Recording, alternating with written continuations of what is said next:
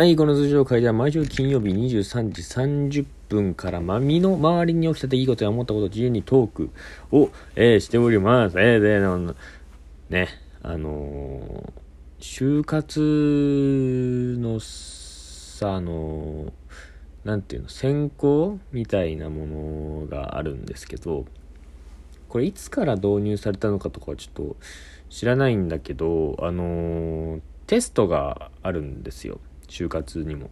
知らない？あでもこれ聞いてる人は多分ほとんど知ってるんだろうけど、あのーテストがあるんですね。まあテストって言ってもなんか、なんて言うんだろうな。テスト会場に行って受けるみたいなものじゃなくて、家のパソコンで受験して、で、それを結果が企業に送られて、で、企業がそれで判断するみたいなテストがあって、いわゆる適正テストっていうものがあるんですね。で、まあ、まあなんか大きく分けて2種類あって、一つが、まあ、学力テスト。要は、なんだろうな、この、まあ、数学、ちょっとした数学の問題、計量みたいな問題を解いたりとか、あとはちょっとした国語のまあ文章を読んで、この枠の中に当てはまるものはどれでしょう ?A から D から、え選びなさいみたいな学力テストが1個。ともう1個が性格テストっていうのがあって、でまあこれは、なんだろうな、企業の色とかカラーとか、えーに合ってるかどうか、その性格が自分のこの企業の社風とかと合ってるかどうかみたいなテストがありまして、で、まあ、いわゆる2種類あるんですね。で、これの、あの、性格テスト、まあ、学力テストは何だろうな、自分で対策とか、まあ、すればいいんだろうけど、性格テストって対策のしようがないじゃないですか。だからどんなもんか俺知らなかったから、あの、まあ、なんか、去年、去年かな？なんか性格テスト受けられますみたいなのがあったから、あの、受けたのよ、なんかテスト、なんかホームページみたいな、まあ、適当にパパパパパって答えてたのよ。まあ、興味本位ですよね。興味本位で性格テストを受けて、だその頃のやつなんてなんていうの、まあ、いわゆる自己分析みたいなのをしてなかったからさ、同じ質問を聞かれても、時間帯とか、俺の気分とかで、あの、回答が変わっちゃうようなブレブレな人だったからさ。で、それで ずっと答えて、診断が出て、なんかね、なんか点数になんか換算し出してくれるのがあって、まあなんか一番いいのがまあいわゆる100点みたいなとこで、なんか偏差値みたいのが出てて、なんかいい偏差値がまで60ぐらいだとしたら俺50ぐらいだったのね。なんかブレブレだったから、かな？わかんないけど。50点ぐらいで、あ、なんか全然ダメなんだ俺と思って、まあ、確かになんか全然自分のこと知らないなとかって思ってさ、あ、なるほどなとかっていうのが去年ね、あったんですよ。だから大学2年生の時か。まだ何も就活も何もやってなくて、なんか、へえ、あるんだと思って受けてみたっていうのがあって、で、なんか、今年ね、就活が始まってさ、いろいろ、こう、それこそインターンとかの選考で、適正検査も受けるわけよ。で、その中性格テストも受けるわけよ。うん。で、なんかある企業で、同じく検査、テストを受けた時に、なんか、学力テストが終わった後に、えー性格テストがあって、学力テスト受け終わって、よし、性格テスト受けようって思ったら、なんかその、性格テストのサイトと連携してるみたいのがあって、そのサイトに飛んでくださいみたいなの言われて、あ、わかりました。みたいなペット押して飛んでさ、サイトに。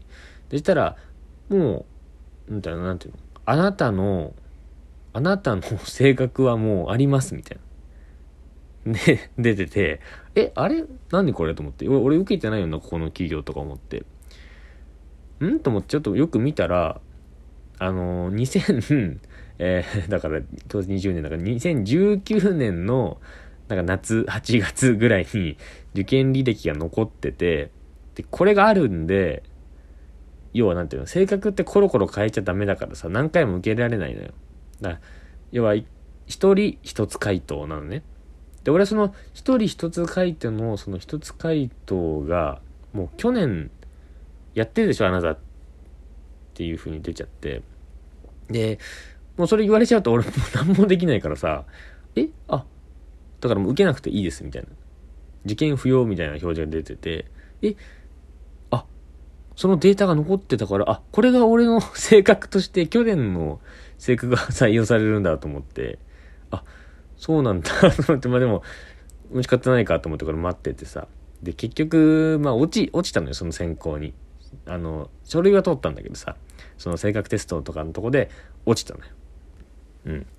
いや、あのまあ、おかしいでしょっていうさ、これはもうちょっと怒りだよね。おかしいよね。うん。結局、まあ、落ちた、いや、原因はわかんないよ。もちろん学力テストの点数が悪くて、まあ、俺がバカで あの、全然問題全然間違えて落ちましたとかかもしんないけど、別に学力テストそんなになんか悪くないし、他のところで受けてても、まあまあ7割、8割ぐらいは取れるぐらいだから、あの、まあいいかなって思ったんだけど、落ちたのよ。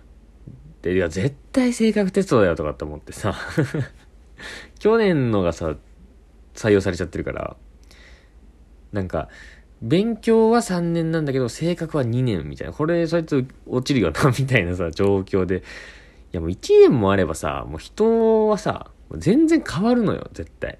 俺も絶対変わったしね、この、だから受けた時が、今20、19歳か。19から20歳なんて一番こう、なんていうの、刺激的というかさ、もういろんなこう経験をしてさ、20歳になったらもうお酒もこうお店とかで飲めるようになってさ、なのに、な、まだお酒も飲めないこのなんか雑魚の19歳が。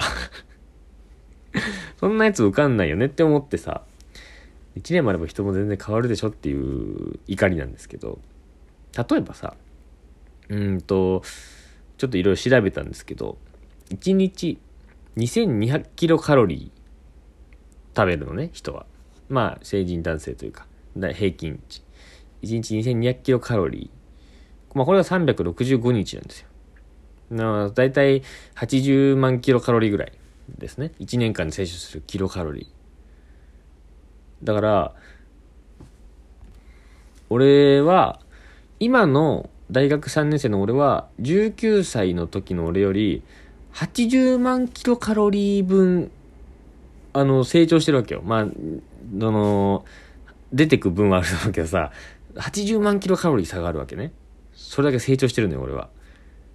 あと、水ね。1日、まあ、だいたい1.5リットルとして、えー、365日ですから、550リットルの水を僕飲んでるんですね、あの時から。以前、性格テストを受けた時から、550リットルの水を飲んでる、飲んでる人間だから、全然この経験値が全然違うね。うん。もし今日、明日までに550リットル飲んだら多分それと人間性変わってると思うしね。うん。でしょ絶対それはそうだよね。うん。あと1日、まあ7時間ぐらいですか、寝ると睡眠。もう俺もうちょっと寝るんだけど、だいたい7時間の睡眠だとしたら、えー、まあ、365日なんで、えー、2555時間寝てるんですね。これ日にちに換算すると、あの、107日寝てるんですよ。うん。今から107日寝た後の108日目の俺と、今の俺って絶対違うからね。あの、そんな寝てもうなんか、頭おかしくなってると思うし 睡眠が成長させてくれてる、させてくれてると思うからさ、全然違うのね。うん。あとスマホね。スマホ1日、まあまあまあ少なめに見積もってもまあ3時間ぐらい触ってるとして、まあ、1000、1095時間スマホ見てる、スマホからこう情報を得てるわけよ。で、これも日にちに換算すると46日間。俺はあの日から46日間もスマホ、丸46日間もスマホ見てるわけよ。それはもう情報とか知識は絶対ついてるしね。あれよりかは。うん。あと、あとなんだろうな。あの、もうお腹減ったなって。腹減ったなって1日3分思ってるとして、これがまあ365日で、えー、18時間15分ですか。18時間15分腹減ったなって思ってるわけよ。で、18時間15分空腹に苛まれてる人間と、1秒も空腹に苛まれてない人間だったら絶対そっちの方が上だしね。経験値が違うから。成長してるから。空腹が成長させてくれてるから。俺を。うん。あと、あの、俺の中にもしかしたら、もしかしたら俺の中に力が、秘められている力、脳の何パーセントしか使われてない、それ以外の何パーセントかに力がみなぎっているのではないかっていうのを本気で考えるの5日に1回ぐらいさ 5日に1回ぐらい10分間考えたとしたら、まあ、365日で丸12時間よ。うん。丸12時間自分に秘められた力があるんじゃないかって考えてるのよね。うん。今から丸12時間自分に秘められた力があるんじゃないかって考えたらさ、絶対なんかの力は身につくよね。いや、まあ多分、多分ね、多分身につく。丸12時間すごいもう成長してるから。うん。いや、まそんなね、経験をしてきたわけよ、俺はこの1年間で。うん。だからそんなことがあったら絶対にさ、人は変わるんですよ。